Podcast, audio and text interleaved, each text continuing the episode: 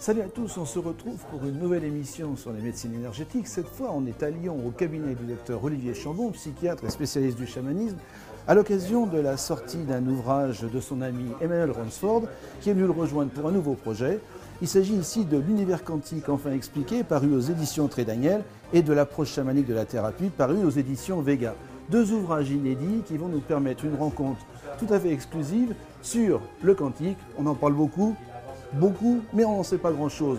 Les ondes gravitationnelles, le saut quantique, bref, tout un sujet autour duquel on va maintenant en savoir plus sur un étrange bouquet de fleurs quantiques concocté par notre ami Emmanuel Ransford et qui va nous mettre sur le chemin de Dieu. Suivez-nous. Je suis Emmanuel Ransford, enchanté. Et euh, je me permets de vous montrer mon dernier livre que je conseille vraiment aux jeunes de 7 à 77 ans. Euh, donc euh, le titre L'univers quantique enfin expliqué. Et je prétends que quand on a lu ce livre, un, on sait ce que veut dire le mot quantique, qui est entaché de mystère et de voilà, c'est mystérieux. Et deux, on comprend pourquoi le quantique est bizarre, parce que peut-être on ne vous l'a pas dit, mais le quantique est, bizarre. Voilà, donc moi bonjour à tous et à toutes, je suis Olivier Chambon, je suis psychiatre, psychothérapeute. Mon vrai titre de noblesse, enfin celui que j'apprécie le plus, c'est d'être le spécialiste français de la pensée d'Emmanuel Ransford, ce grand homme, dont j'espère qu'à titre posthume, on reconnaîtra la grandeur. Euh, c'est une plaisanterie, bien entendu. Euh, alors, oui, je voulais vous présenter le livre L'approche chamanique de la thérapie, que j'ai coécrit avec euh, Liliane van der Velde, parce que ce livre, en fait, illustre très bien comment les principes de la physique quantique peuvent être utilisés et utilisables dans le cadre de psychothérapie disons, un peu élargi au niveau de la conscience et des approches utilisées. Quand on parle de l'univers quantique, on parle euh, d'une connaissance du monde de la matière qui n'est pas du tout celle de l'univers classique, décrit par la physique classique. Cet ensemble de phénomènes se ramène en fait à trois éléments structurels qui font la synthèse de ce qui différencie le monde euh, quantique tel qu'il est réellement et le monde classique. Ces euh, éléments structurels peuvent être réunis dans un bouquet de trois fleurs, ce que j'appelle le bouquet quantique. La première, donc, qui vibre ou ondule, fait référence à ce qu'on appelle l'onde quantique. Euh, bon, on dit, euh, vous savez, on dit onde particule, donc le côté ondulatoire, qui fait qu'une particule, en tout cas quand on ne l'observe pas, est un, ce qu'on appelle un paquet d'ondes ou une fonction d'onde, un ensemble d'ondes interférentes, donc tout bouge. Voilà, elle se déplace euh, dans une, euh, selon euh, une logique, on va dire, une dynamique ondulatoire. Alors que avant, on croyait la matière statique. La matière de la physique classique, ce sont des particules qui sont des petits bouts de matière impénétrable, dure et statique. La deuxième fleur, c'est le saut. Celle qui saute, elle saute et de façon aléatoire, c'est celle qu'on appelle le saut quantique. Et en fait, c'est tout un ensemble de phénomènes on va mettre dedans pêle-mêle les transitions quantiques, de, par exemple des intégrations d'une substance radioactive ou euh, une, euh, par exemple un atome qui est à l'état excité qui va se désexciter, euh, émettre un photon par la même occasion. Ça peut être aussi ce qu'on appelle la réduction du paquet d'ondes. La troisième fleur enfin, la fleur qui relie, c'est la fleur de ce qu'on appelait autrefois la non-séparabilité, qu'on appelle aujourd'hui l'intrication ou la non-localité. Et euh, les Canadiens, les Québécois euh, parlent d'enchevêtrement et je trouve ce mot plus joli que celui d'intrication. Donc j'ai plutôt tendance à privilégier ce mot-là. Et c'est la traduction, en tout cas de l'anglais entanglement. Et cette euh, fleur est, fait, comme j'ai l'habitude de dire, exploser le bizarromètre. Parce que qu'est-ce qu'elle nous dit? Elle nous dit que par exemple, parce que deux particules ont interagi dans un passé plus ou moins lointain, se sont éloignées l'une de l'autre depuis, par exemple prenons deux photons, eh bien, elles restent liées l'une à l'autre, comme si, euh, là aussi, je prends la comparaison des films comiques. Vous savez, vous avez deux personnages qui se donnent la main et puis s'éloignent l'un de l'autre, mais ils se donnent toujours la main parce que euh, dans le cadre du film comique, on fait un trucage et on voit le bras. Euh, chaque fois qu'ils s'éloignent l'un de l'autre, leur bras grandit d'autant, de façon à ce que, bien qu'ils s'éloignent, ils se donnent toujours la main. C'est un petit peu ça. ça, ça fait des liens qui perdurent même quand les deux particules sont au deux bouts de l'univers. Et euh, en plus, quand on va euh, mesurer l'une, disons, ça va instantanément, ça va modifier celle qu'on mesure et ça va instantanément modifier l'autre. Alors même que pour des événements séparés, euh, la notion d'instantanéité, on croyait depuis Einstein qu'elle n'avait plus de sens. Elle n'a plus de sens en termes relativistes, elle a encore un sens en termes euh, quantiques. Et là, on voit tout de suite qu'il y a ce hiatus euh, qui fait que les physiciens se cassent les dents et le nez depuis des années pour faire la synthèse entre la physique quantique et la physique relativiste. Voilà, on a, là on touche ça du doigt par cette notion d'instantanéité liée à la non-séparabilité ou l'intrication ou l'enchevêtrement. Voilà. Alors, tout ça, ce sont des traits de la matière, on a pu vérifier que ça existait, qui sont très bizarres. Et euh, ça implique d'autres phénomènes. Par exemple, je vais juste mentionner un seul, c'est euh, le fameux effet tunnel. Euh, dont on a peut-être euh, que tout le monde euh, connaît. En gros, cet effet tunnel, ça veut dire que on lance une balle de tennis contre un mur infranchissable, elle rebondit. Et pour une particule élémentaire, dans certains cas de figure, il y a une probabilité non nulle pour que certaines particules passent au travers de l'obstacle, comme si de rien n'était. Et au bout d'un moment, on la voit, c'est comme si on avait la balle de tennis qui de temps en temps passe au travers du mur, comme si de rien n'était. Et on la voit de l'autre côté, comme si c'était naturel, normal. Et d'où de là vient le nom de cet effet. Tout se passe comme si la particule, ou la balle de tennis en l'occurrence, avait creusé, euh, sans qu'on le sache, un tunnel au travers de l'obstacle pour passer au travers. Ça, c'est une conséquence de deux phénomènes ondulatoires parce qu'il y a une pénétration des ondes au travers de l'obstacle et corpusculaire ou la deuxième fleur quantique parce qu'à un moment il y a un saut quantique qui fait que euh, la particule va se concentrer, se réduire de l'autre côté de l'obstacle. Et d'ailleurs, je, fais juste, je rajoute juste un tout petit commentaire au passage. C'est ce qui fait quand il s'agit d'un photon, le saut quantique c'est instantané. Donc il va passer de là où il était instantanément de l'autre côté euh, en rien de temps et donc après, quand on va mesurer sa vitesse moyenne de traversée, on va voir qu'il va plus vite que la lumière. Ce sont des expériences qui ont été faites euh, à Berkeley, je crois, dans les années 80 ou 90 par Cho, enfin un certain nombre de gens, euh, qui ont abouti effectivement à observer que le, photon allait plus vite que lui-même, plus vite que la vitesse de la lumière. Et on n'a pas l'explication tant qu'on n'a pas compris qu'il y a eu euh, un, un saut quantique qui fait que sur le parcours du photon, il y a un moment où instantanément il va passer de là à là. Alors évidemment, quand on oublie qu'il a eu un saut instantané euh, et qu'on se dit ben, il a mis combien de temps pour aller d'ici à là, on s'aperçoit euh, on a forcément quelque chose qui va plus vite que la lumière, mais ça n'est pas une contradiction entre les deux, il n'y a pas eu de propagation. On ne peut pas parler de propagation quand il y a un saut quantique.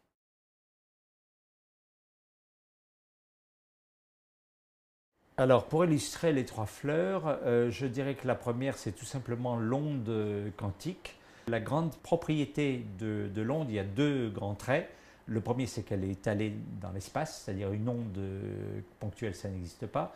Et le deuxième trait, c'est que l'onde interfère, elle est interférente. Et là, on pense aux vagues euh, dans l'eau, qui, euh, une vague rencontre une autre, va interférer, c'est-à-dire les bosses de l'une vont s'ajouter aux bosses de l'autre les creux de l'une vont se rajouter au creux de l'autre, la bosse de l'une va venir en diminution du creux de l'autre et inversement. C'est bon, quiconque a jeté euh, des cailloux euh, dans, un plan d'eau et a observé les cercles concentriques qui viennent, euh, c'est ce que c'est que l'interférence ondulatoire. Ça, c'est une propriété fondamentale, à tel point fondamentale que quand on trouve un phénomène ondulatoire dans la nature, on sait qu'il y a des ondes, c'est-à-dire c'est une propriété qui est unique aux ondes. Voilà, donc ça c'est la première fleur. Pensons aux vagues sur l'eau ou le son dans l'air. La deuxième fleur qui est celle du saut, eh bien j'ai une image là-dessus, c'est l'image de l'oiseau magique. Que fait l'oiseau magique? Eh bien, euh, comme euh, il saute d'une branche à l'autre. Vous allez me dire, c'est euh, la banalité même, il n'a pas besoin d'être magique pour ça. Il est sur un arbre qui a plusieurs branches, et puis à un moment donné, paf, il décide d'aller sur une autre branche, mettons une branche plus, plus basse. En quoi il est magique? Eh bien, parce que si c'est un oiseau quantique, c'est pour ça qu'il est magique, eh bien, il n'existe nulle part et à aucun moment entre les branches. En d'autres termes, je suis en train de vous dire que on sait qu'il est là et on l'a repéré sur la branche d'arrivée, de départ. On sait qu'il est là euh, euh, par la suite et on l'a vu sur la branche d'arrivée, mais entre les deux, euh, si c'est un oiseau normal, on fait un film au ralenti et puis on voit bien qu'il va de l'un à l'autre, et là, il disparaît, il se dématérialise. Et en fait, pourquoi? Eh bien, j'ai déjà la réponse que j'ai dit tout à l'heure. Mais on peut encore le, comprendre plus profondément, mais en gros, c'est tout simplement parce que euh, le saut quantique est incompatible avec les ondes. Donc quand la particule fait un saut quantique, elle se débarrasse de ces ondes. Elle est momentanément, c'est la deuxième fleur quantique qui, je l'ai dit tout à l'heure, est incompatible avec la première. Si les ondes étaient là en permanence, il n'y aurait pas de saut quantique. Donc le, le saut quantique ne peut se produire qu'à condition que les ondes s'effacent. Et donc, si vous voulez, c'est comme si un oiseau, cet oiseau magique, pourquoi on ne le voit pas entre les deux? Parce qu'au départ, il est de chair, d'os et de plumes. À l'arrivée, il est de chair, d'os et de plumes. C'est comme les ondes. Entre les deux, il, est, il, a, il, est fantôme. Il a changé de substance en quelque sorte. Il n'est plus ni de chair, ni d'os, ni de, de plumes. Donc, on ne le voit pas. La troisième, qui est presque la plus. Déjà, la première, c'est quand même un peu, euh, un peu bizarre la troisième l'est encore plus. Je fabrique deux photons qui sont enchevêtrés ou euh, intriqués ou non séparables. Ils nous font l'amitié de partir l'un d'un côté et l'autre de l'autre côté de façon diamétralement opposée. Ils vont chacun à à peu près 300 000 km s un tout petit peu moins. Euh, c'est la vitesse maximale dans l'univers, donc on est sûr que ce qui arrive à l'un, euh, l'autre ne peut pas être au courant. Comme ils vont à 300 000 km seconde, euh, on dit par exemple au bout d'une heure, euh, la distance entre les deux, elle est plus que confortable. À ce moment-là, j'ai dit aux petits hommes verts qui sont euh, d'un côté, alors je leur dis attrapez un de mes photons et faites-lui quelque chose, déclenchez une mesure. On va déclencher une mesure et je sais, dans le formalisme en tout cas quantique, je sais qu'au moment même où ils font la mesure, ils contraignent en quelque sorte le premier photon il modifie l'état du premier photon et ça va instantanément modifier l'état du deuxième, qui est donc à une distance de milliards de kilomètres, autant que vous voulez, euh, qui est loin, donc hors de l'influence physique du phénomène. Par la relativité, on sait qu'il n'y a pas d'influence causale possible entre les deux, et en plus, on ne lui a rien fait. C'est ça la, non-séparabilité, c'est-à-dire en gros une action locale a une répercussion globale sans que l'on sache pourquoi. C'est-à-dire il n'y a aucune euh, aucune force euh, au sens euh, physique qui me permette d'expliquer ça. En plus, il n'y a pas d'échange de matière-énergie, et ainsi de suite.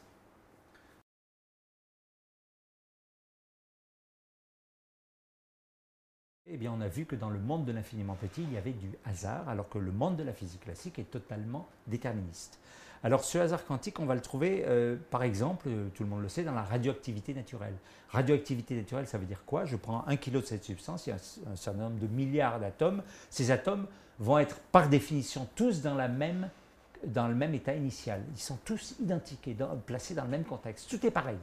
Sauf que il y en a un qui va se désintégrer dans la seconde qui, suit, un autre dix minutes après, un autre euh, demain, un autre dans dix ans, un autre dans un siècle alors qu'ils ont tous. Donc c'est le, moment euh, même de leur, euh, de leur désintégration est aléatoire, le hasard. J'ai donné un autre exemple tout à l'heure, c'est l'effet tunnel. les balles de tennis, euh, quand je lance une particule, un certain nombre vont, vont, passer, même si elles sont toutes identiques et je les lance exactement pareil, il y a seulement une proportion probabiliste que la théorie s'est calculée, qui va passer de l'autre côté, qui va faire de l'effet tunnel, et euh, une, autre partie qui va rebondir comme une balle de tennis.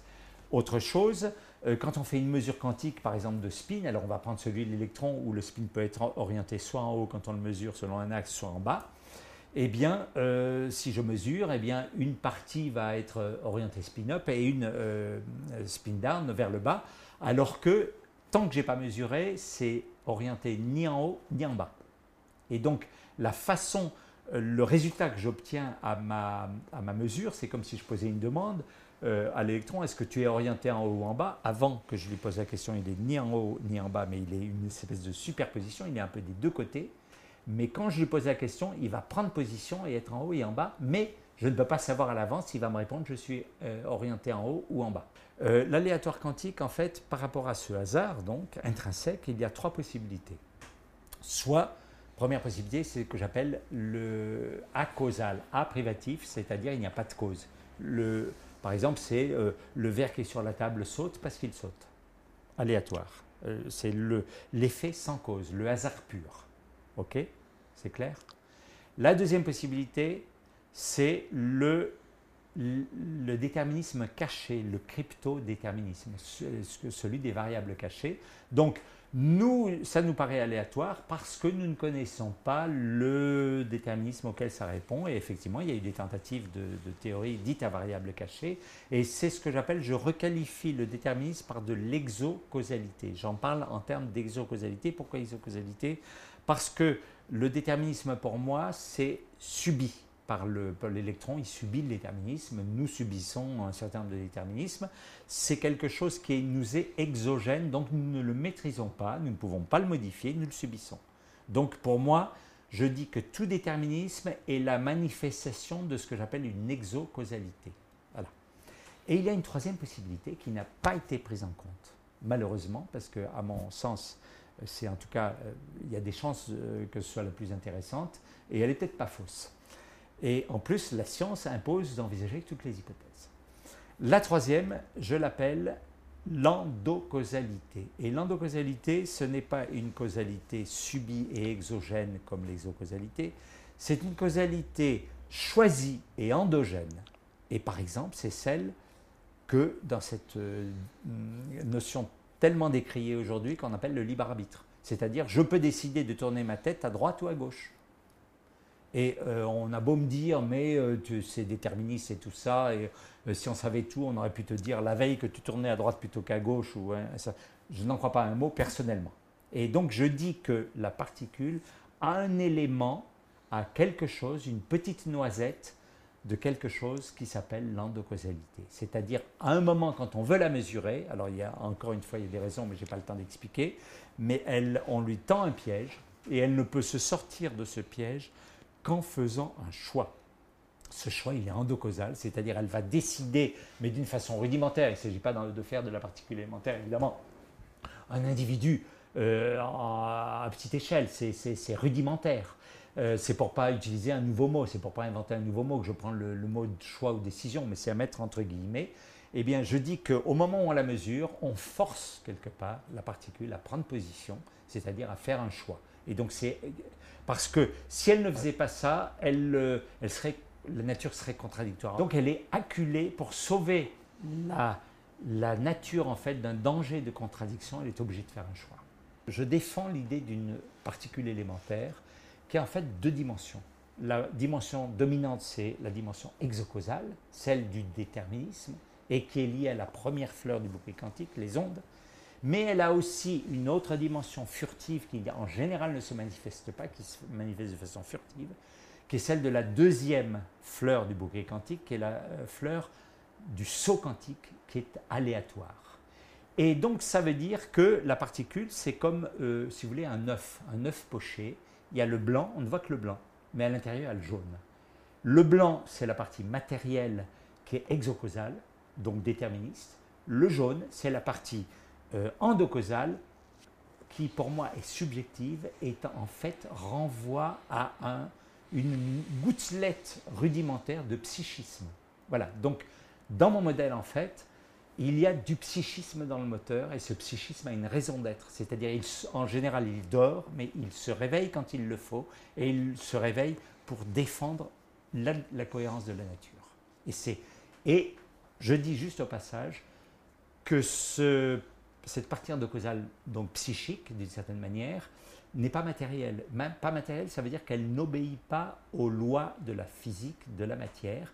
Et par exemple, je vais donner un exemple, elle n'obéit pas aux lois de la relativité.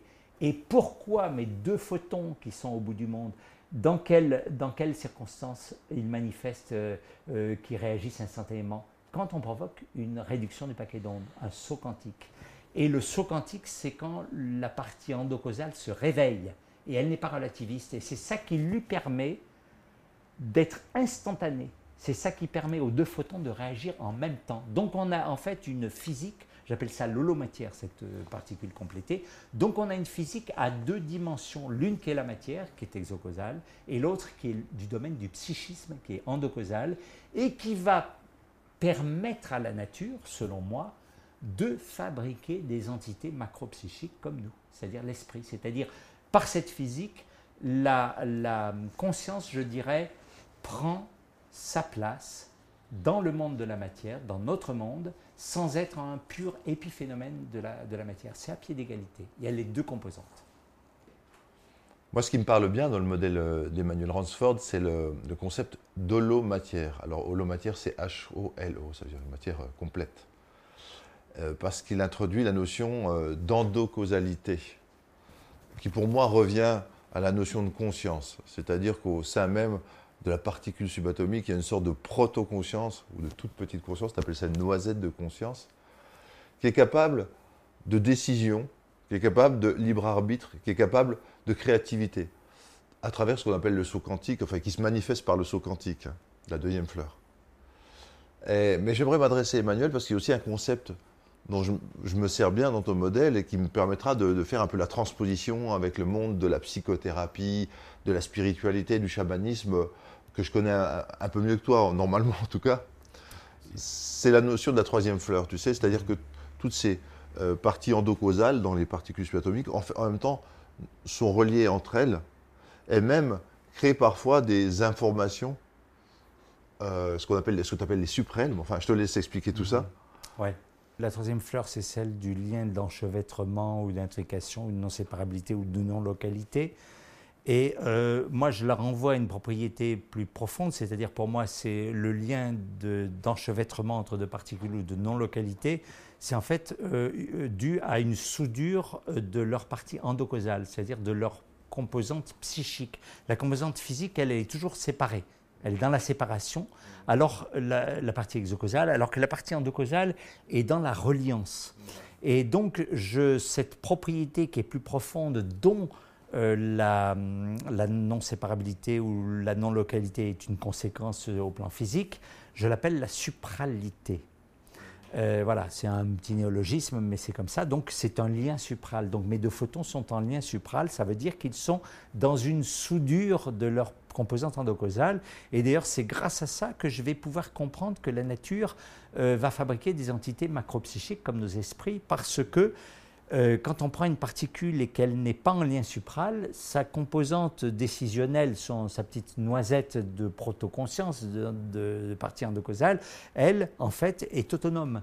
Et si tu réunis, c'est comme une chorale, si tu veux euh, mettre en harmonie, il faut qu'il y ait un lien. Et si tu as que des individualités, tu n'auras qu'une cacophonie, tu n'auras pas une chorale. Et donc, grâce à ce lien de, non-localité, donc ce lien supral, eh bien, je vais pouvoir harmoniser le champ du psychique et créer des entités. Donc, ça a beaucoup d'importance, effectivement. Et en plus, quelque part, dans la mesure où c'est un lien au niveau psychique, c'est un lien télépathique. Donc, ça me permet en plus de comprendre des phénomènes euh, dits paranormaux euh, qui sont dans ce statut de paranormalité aussi longtemps qu'on n'a pas compris. D'accord. Est-ce qu'on peut dire que ces liens de supralité, mis ensemble, bout à bout ou enchevêtrés, créent une sorte de grande toile invisible qui relie un peu toutes les consciences de l'univers, ou en tout cas qui relie toutes les consciences de l'univers ayant un jour interféré entre elles, comme s'il y avait des traces, et comme si quand un esprit intervient sur un patient, on peut dire qu'il y a des liens qui se sont tissés et qui peuvent même durer, et qui pourraient expliquer la pérennité du résultat thérapeutique. Enfin, c'est une question que je te pose.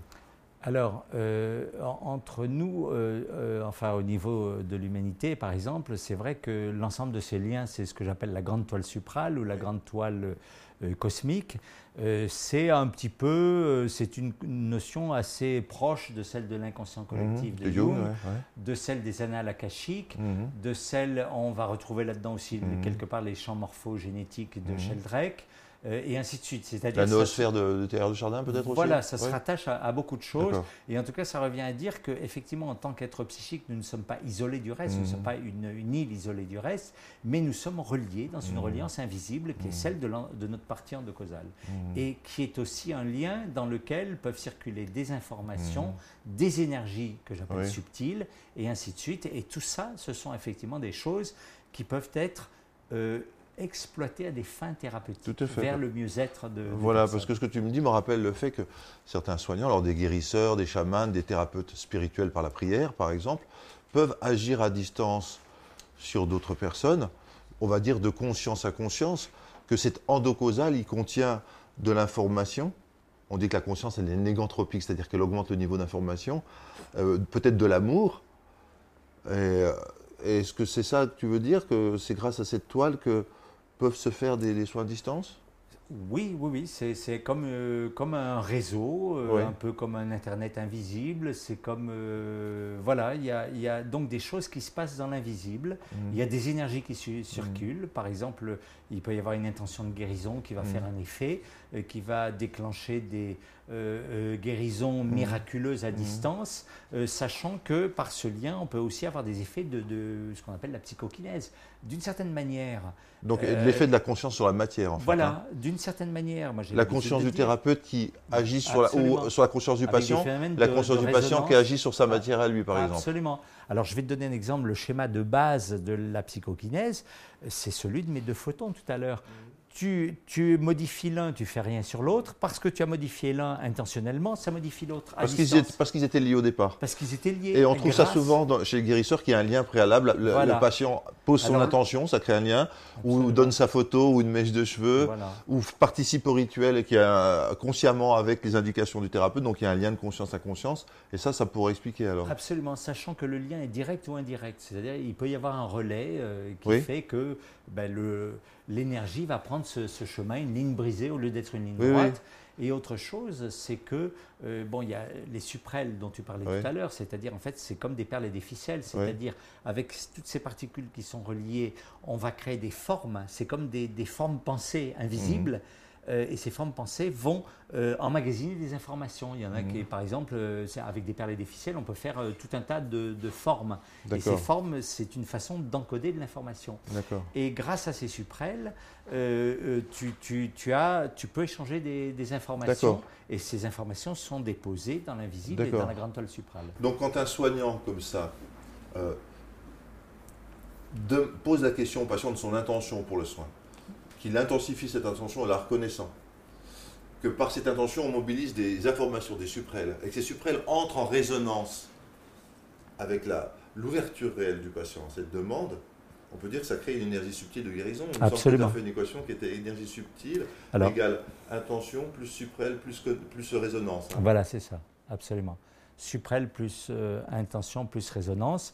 Alors, pour expliquer en deux mots, suprêle, c'est donc c'est un contenu d'information qui est neutre. Euh, c'est rouge, c'est vert, c'est neutre. Le thérapeute qui veut guérir dans le lâcher-prise, c'est-à-dire il souhaite que euh, son patient ou sa patiente aille mieux ou mieux, euh, un truc qu'il ne connaît pas, il faut peut-être que le patient aille au bout de son expérience. Donc il ne ferme pas, il, n'exige pas de l'univers une guérison, il propose. Et donc dans cette énergie du lâcher-prise, il met une intention. Et ça, ça lui appartient, c'est-à-dire c'est du côté de l'émetteur.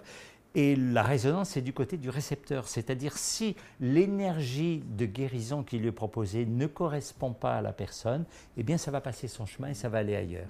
Elle n'absorbera pas. Oui, d'ailleurs c'est intéressant parce que moi je me suis formé récemment à une approche qui s'appelle l'approche chamanique de la thérapie, hein, qui est vraiment une thérapie exploitant à plein régime les propriétés quantiques de l'esprit humain, du corps humain, les liens de supralité, euh, l'endocausalité, vraiment très créative hein, cette thérapie.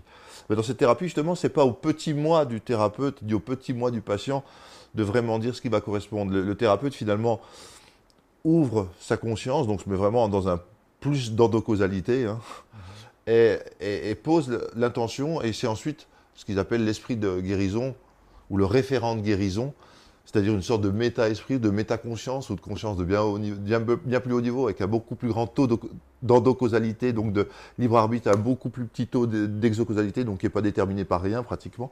Donc c'est ce référent de guérison qui va aller chercher les ressources adéquates pour le patient. Et souvent, euh, le patient comme le thérapeute ne font que recevoir ces suprêles, cette information, et le thérapeute, par sa propre conscience, intensifie les effets de ce suprêle. Le patient à qui le thérapeute fait état de ce qui arrive va par sa propre conscience, entrer encore plus en résonance avec les suprêles pour qu'il l'influence encore plus, qu'il y ait encore plus de psychokinèse, on va dire. Donc c'est vraiment un modèle comme ça, si tu veux, où on est, plus, on est dans le lâcher-prise, on est dans la surprise. Même une séance de thérapie, c'est un peu comme un puzzle, et on reçoit des pièces différentes c'est-à-dire le référent de guérison a appelé différents esprits ou différents champs conscients contenant des, informations ou des qualités ou des ressources nécessaires au patient. Et puis à la fin, tout prend sens, c'est-à-dire comme les pièces d'un puzzle qui s'assemblent, on se dit ah oui, et c'est pas le petit moi, c'est pas la volonté, c'est pas la, petite logique euh, de la personne humaine qui est trop restreinte dans, sa prison de conditionnement qui peut provoquer ce genre d'effet. Donc ça, c'est très intéressant. Moi, ce qui, au niveau psychothérapeute plus classique, je dirais, moins spirituel, moins chamanique, moi, ce qui m'intéresse dans ton modèle de matière, c'est justement la notion de causalité, parce que je dirais que les gens viennent à nous en ayant un trop fort taux d'exocausalité. C'est-à-dire qu'ils sont trop déterminés par leurs habitudes, leurs réflexes automatismes, leurs archaïsmes, leurs peurs, leurs conditionnements parentaux, sociétaux ou leurs autoconditionnements. Et petit à petit, euh, la thérapie, c'est les amener à percevoir la part en eux qui est libre, mhm. qui n'a pas peur, mhm. qui est reliée, qui est bien plus grande que ce qu'ils pensaient. Mhm. On pourrait dire que l'endocausalité la plus pure, ou en tout cas la, plus concentrée chez le patient, pour appeler ça son âme ou sa conscience individuelle, et euh, elle peut lui donner des messages à travers les rêves, à travers les intuitions, les sensations corporelles parfois, les synchronicités, c'est-à-dire des rencontres particulières. Et euh, donc la, psychothérapie c'est vraiment de, susciter un, plus d'endocausalité et de diminuer les, les causalités. Parce que les patients qui, viennent nous voir, on pourrait dire qu'ils sont en sur exocausalité, ils sont en sous-endocausalité. Et puis après, plus tard, si les patients s'ouvrent à ça, ou s'ils nous le demandent, ou si l'évolution naturelle se fait comme ça, euh, on peut les amener vers plus de reliance, vers plus de supralité. C'est-à-dire d'apprendre à aller chercher des ressources à l'extérieur d'eux-mêmes et de leur petit moi. Mais ça, c'est encore un autre aspect. Alors, euh, ça, me, ça me permet de, ce que tu viens de dire, euh, j'adhère à 100%. Très bien. ça me permet de, de préciser que peut apporter cette notion de l'eau-matière en fait dans le champ thérapeutique. Alors je vois trois éléments structurels. Le premier, c'est ce que j'appelle la vivance. Le deuxième, c'est la mmh. reliance. Mmh. Et le troisième, c'est la méta ou l'urreliance. Les deux, enfin, je vais mmh. préciser. Le premier, la vivance, c'est ce que j'appelle notre potentiel endocausal. C'est-à-dire, tu as bien souligné, euh, en général, on renonce parce que la vie, parce qu'on est vaincu et tout ça, on renonce à une partie de notre pouvoir endocausal, c'est-à-dire on renonce à une partie de notre créativité, euh, de notre liberté, de notre souveraineté. Et donc on a renoncé à une partie de nous-mêmes, on subit la vie, on se plaint. Et, euh, on a, notre vivance ne demande mmh. qu'à mmh. respirer dans sa mmh. plénitude. Et donc un cheminement thérapeutique et slash ou euh, spirituel va dans ce sens-là. Le deuxième, c'est évidemment la reliance, c'est-à-dire nous ne sommes pas isolés, mais nous sommes un maillon d'une chaîne de mmh. solidarité mmh. invisible et tout ça, et qui, où il y a mmh. des, euh, on peut favoriser des rencontres, des phénomènes de guérison, bah, psychokinèse, des phénomènes de résonance, et ainsi de suite. C'est fantastique quand on y pense. Et le troisième volet, c'est celui d'une reliance euh, supérieure et c'est ce qu'on avait dit, c'est que cette notion de l'eau-matière, on peut la généraliser, j'en parle dans l'annexe E du livre dont on avait parlé. Mhm. Euh, il y a plus, c'est la notion générale de substance d'univers avec des, un mix de parties endocausales et exocausales qui est différente. Donc on peut imaginer des plans supérieurs, entre mhm. guillemets, qui est plus d'endo et moins d'exo. Et euh, si on arrive à se relier là-dessus, effectivement, on est mmh. dans une démarche de type mmh. spirituel et effectivement, mmh. ça peut. Je pense que c'est ce qui se passe effectivement dans ton expérience chamanique où, en fait, vous allez chercher euh, des informations et des, solutions finalement dans un autre domaine euh, qui vous sont, vous canalisez entre, entre, guillemets, vous ne comprenez pas tout de suite et il y a un moment où ça y est, tout se met en place et c'est pas vous, puisque vous avez reçu quelque chose sans pouvoir le comprendre au départ. Alors, moi, j'aime beaucoup hein, ces deux termes, vivance et reliance. Si on prend une autre approche, par exemple le tantra, mhm. ben, effectivement, les gens apprennent à, ne, à ce que leur conscience ne soit plus ligotée, restreinte par l'exocausal qu'il y aurait dans le corps ou dans, le, dans la psyché. Par exemple, l'exocausal dans le corps, c'est ce que les, les thérapeutes néo ou la psychologie biodynamique, thérapie corporelle, euh, appellent les, les cuirasses musculaires ou les cuirasses tissulaires. Mhm. C'est-à-dire des empêchements de vivre, quoi, des fixations, des rétractions, des contractions dans le corps qui limitent la vitalité, la circulation d'énergie, la vibration, la jouissance. Mhm. tu vois, ce, truc que ça fait du bien même dans son corps, un corps vivant. Voilà. Au niveau psychique, cet exo, c'est ce qu'on appelle des relations d'objets internalisés ou des complexes psychiques, comme disait Jung ou euh, tout ce qui est en tout cas euh, des structures inconscientes qui nous obligent à, toujours répéter les mêmes choses de façon un peu mortifère, de façon non vivante et, négative. Donc voilà, donc se libérer de ça, mhm. de ces cuirasses, de ces schémas euh, Ouais. cognitifs intérieurs, on pourrait dire, Ouais, amène à plus de vivance, Mhm. amène à plus de possibilités de Absolument. goûter la vie Mhm. et de se découvrir autre que ce qu'on croyait être. Absolument. Après, c'est vrai que souvent dans une démarche, et notamment par exemple dans la démarche tantrique, où, où le corps et l'esprit sont beaucoup plus vivifiés, sont beaucoup Mhm. plus euh, joyeux de vivre, etc., Mhm. ça ouvre assez naturellement à une reliance. Mhm. C'est-à-dire parce que l'ego ne fait plus obstruction aux canaux par lesquels passent les liens entre chaque endocausal, eh bien, il y a une euh, intelligence qui se révèle, et une intelligence globale de l'univers dans lequel on le vit, comme il y a une intelligence plus microscopique du corps dans lequel on le vit, puisque euh, la, la vi- la vivance, hein, ça, ça veut dire aussi qu'on se rend compte de l'intelligence qu'il y a partout, dans nos Ouais. cellules qui sont conscientes, dans nos organes qui s'organisent en conscience. hein. on sait que le- le- les intestins, ils ont, une sorte de cerveau, le second brain, même disait Gershon. Le cœur, il y a une sorte de cerveau. Je suis sûr qu'un jour, on verra qu'autour de tous les organes, notamment le tantra le montre, les organes sexuels, ils ont aussi un cerveau et ils sont capables d'avoir une personnalité qui pense et agit à sa façon et selon ses propres objectifs. Enfin bref. Donc, euh, c'est intéressant de voir que donc cette, cette reliance, elle peut se faire avec elle- le, le microscopique, l'intérieur de soi. Oh, il y a plein d'intelligence à l'intérieur de moi. Et loin d'être chaotique, c'est ce qu'on va appeler sinon le problème du binding, c'est-à-dire comment toutes ces consciences vont faire pour agir comme un tout. Oui, de comment ça va être des instruments de musique qui vont jouer à, à une symphonie et non pas chacun une cacophonie. euh, c'est pas possible, on pourrait pas vivre comme ça. Ouais. Donc il y a une intelligence qui veut travailler ensemble pour un but plus élevé, pour le corps entier, quoi. Mhm. Chaque élément plus petit veut travailler pour plus grand, etc. Mais on peut s'arrêter dans le corps ou on peut aller plus loin, euh, plus grand, le cosmos, l'univers, euh, etc. Quel rôle on peut jouer, euh, quels sont les autres esprits, les autres consciences non visibles, mais pourtant bien intelligentes, avec lesquelles on peut coopérer pour encore mieux augmenter l'ordre, l'intelligence, l'harmonie, la beauté de l'univers. Alors, excuse-moi, et une dernière chose, parce que tu n'en as pas parlé, Mhm. Mais c'est très important parce qu'on est resté au niveau de l'holomatière, donc on n'a pas parlé de l'urcausalité. Mhm. Tu as parlé d'endocausalité, tu as parlé de, Ouais. d'exocausalité, mais l'urcausalité, c'est justement, Ouais. je t'en laisse parler parce que c'est vraiment ton concept, Mhm. mais j'en profite pour dire avant tout Mhm. que quand on se met dans certains états de conscience, c'est-à-dire on, on diminue notre, influence par l'exocausalité qui est en nous et on augmente notre présence à l'endocausalité, à ce moment-là, on peut avoir des aperçus Mhm. de ce que c'est l'urcausalité. Voilà, l'urcausalité, c'est au, au sommet de la montagne on pourrait monter sur des petites montagnes un peu plus proches Mhm. et sentir qu'il y a quelque chose encore de plus libre de toute influence. Mhm. Je t'en laisse parler. Oui, alors il il y avait des choses, je voulais parler de façon préliminaire. Euh, euh, ce qu'on a dit sur- au niveau de l'individu vivant ses reliances, on peut le transposer aussi au niveau des communautés humaines Oui. et se dire, par exemple, il y a des formes sociétales qui vont favoriser la vivance et la reliance et d'autres Oui. qui la détruisent. Voilà, des Et- formes qui vont favoriser la solidarité, Voilà, la bonté, l'empathie, et d'autres qui vont favoriser l'autorité, l'obligation. l'oppression. On a aussi tendance à, à faire le yin et le yang, ces sociétés de type euh, patriarcale où l'énergie masculine et l'énergie féminine. Oui. Et effectivement, toutes ces choses de vivance et de reliance, euh, et je pense que ce n'est pas totalement faux, on a plutôt tendance à le mettre dans le modèle féminin. L'énergie Tout à féminine, le yin.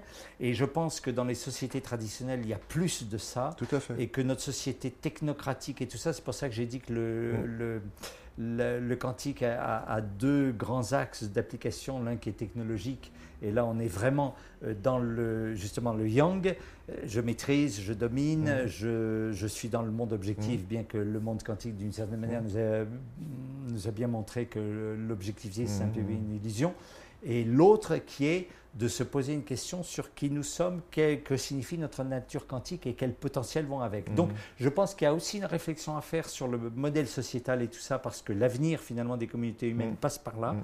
et que c'est un vrai problème. Alors, je suis très content de voir qu'effectivement, il y a une conscience écologique qui se développe. Je pense qu'on peut aller encore plus loin, mais c'est un autre débat. Alors, sur l'autre chose, urcausalité, je n'ai pas voulu en parler tout de suite parce que euh, je dirais, on sort du quantique, en quelque sorte, c'est l'asymptote du quantique. Donc, ce n'est pas. Le quantique, c'est-à-dire, euh, je vais être clair là-dessus, c'est un prolongement, en tout cas, du domaine de l'holomatière qui, en fait, propose de voir derrière, de faire du hasard quantique le fauné, la façade derrière laquelle se cache de l'endocausalité. Et dans notre monde immanent, manifesté, l'endocausalité est toujours partielle. Mais on a envie d'aller au bout du chemin et de se dire que se passerait-il s'il n'y avait plus d'exo, c'est-à-dire qu'il n'y ait plus que de l'endocausalité? Et là, on a l'urcausalité. Tel que je le définis. Et là, on a un niveau euh, qui n'est plus celui de l'immanence, mais de la transcendance. Avec un être parfaitement libre. Voilà. D'exister ou de ne pas exister. Absolument. Qui n'a ni adjectif ni déterminisme. Voilà. Alors, ce qui est important, c'est que conceptuellement, l'urlogique, euh, c'est tout à fait un autre domaine où l'être et le non-être ne s'opposent plus, où on a une causalité mais qui ne fait plus allusion à la flèche du temps parce que l'espace-temps euh, n'existe plus. Enfin, il faut tout refonder conceptuellement. Mais on pourrait appeler ça Dieu. Et on peut appeler Comment ça on pourrait appeler la conscience avec un grand C? Oui. Tu sais, Emmanuel, quand tu me parles de l'urcausalité, moi j'ai l'impression que certains appelleraient ça Dieu ou la conscience pure avec un grand C. C'est-à-dire l'être est celui qui est, c'est-à-dire sans adjectif, sans détermination, qui est libre d'exister ou de ne pas exister, c'est-à-dire un être existible. Et euh, deuxième chose, euh, quand tu dis que c'est plus tout à fait de la physique quantique, moi je, pense que quand même ça a un rapport, parce que ces gouttelettes de protoconscience qui est à l'intérieur de l'holomatière, de chaque particule subatomique, il faut bien qu'elles viennent de quelque part, elles ne sont pas nées sui generis, c'est-à-dire de nulle part. Euh, moi j'ai plutôt l'image que la conscience originelle, enfin l'urcausalité, a déposé ces gouttelettes au sein de la matière, un peu comme un gros nuage aurait déposé des gouttelettes de pluie et qu'en quelque sorte, cette partie de conscience qui est dans la matière permet à la grande conscience d'avoir des partenaires de jeu, d'avoir une sorte d'interface conscientielle entre elle qui spiritualise la matière et la matière qui l'enrichit de son expérience. Tu vois, une sorte de miroir de conscience pour la grande conscience, le deux, quoi, qui permet de ne pas être tout seul, à être un, de ne pas pouvoir créer, pas pouvoir diffuser l'énergie de l'amour, etc. Je te laisse réfléchir. Alors, euh, donc il y a deux, deux, éléments dans, ta, dans ton intervention. Alors, euh, je voulais juste dire euh, tout de suite que ton image de, des gouttes de pluie et tout ça, j'aime beaucoup, ou de rosée et tout ça, j'aime beaucoup comme, comme uh-huh. métaphore, ça me parle. Alors, je voulais dire sur l'urcausalité, évidemment, c'est l'asymptote ou le prolongement de l'idée de, de l'holomatière, c'est-à-dire, il y a l'holomatière, c'est quoi finalement? C'est un peu des, euh, une partie d'exo, une partie d'endo. Euh, donc l'un comme l'autre sont limités, et notamment l'endocausalité est limitée, puisque je peux par exemple bouger, bouger mes doigts, euh, mes, mes, bras de la manière dont je veux, mais je ne peux pas décider d'avoir quatre paires de bras ou six, je ne sais pas combien le dieu Shiva mm. en avait, mais voilà. Alors, c'est le prolongement. Et euh, je suis euh, donc c'est un, espace conceptuel qui est différent. C'est-à-dire en fait, il faudrait presque élaborer une urlogique et une urtéologie. Alors il y a des écrits dans lesquels j'ai commencé un peu ce travail, mais c'est un gros travail. Mmh. Euh, pour donner un exemple, c'est effectivement cette notion d'existibilité comme je donne, c'est-à-dire au niveau de l'urcausalité, tout est réversible et tout est fluctuant, donc on ne peut pas opposer l'être au non-être. Par ailleurs, c'est une forme de causalité, mais euh, la compréhension habituelle de la causalité, c'est par rapport à un temps fléché, une cause qui passait d'une conséquence. Là, il n'y a plus d'espace-temps. Et donc, on ne peut pas parler de temps fléché. Donc, il faut refonder la, notion même de causalité sur autre chose et ainsi de suite. On peut déconstruire tous nos concepts et les reconstruire autrement. Voilà, tout ça, c'est le chantier, je dirais, de l'urlogique ou de l'urthéologie. Euh, ceci étant dit, donc, c'est le prolongement, mais c'est pas au même niveau. Je ne peux pas dire, par exemple, euh, je peux pas dire euh, l'urcausalité c'est quantique. Non, c'est pas, ce serait malhonnête quelque part. Ça n'en est que le, que le complément et le prolongement.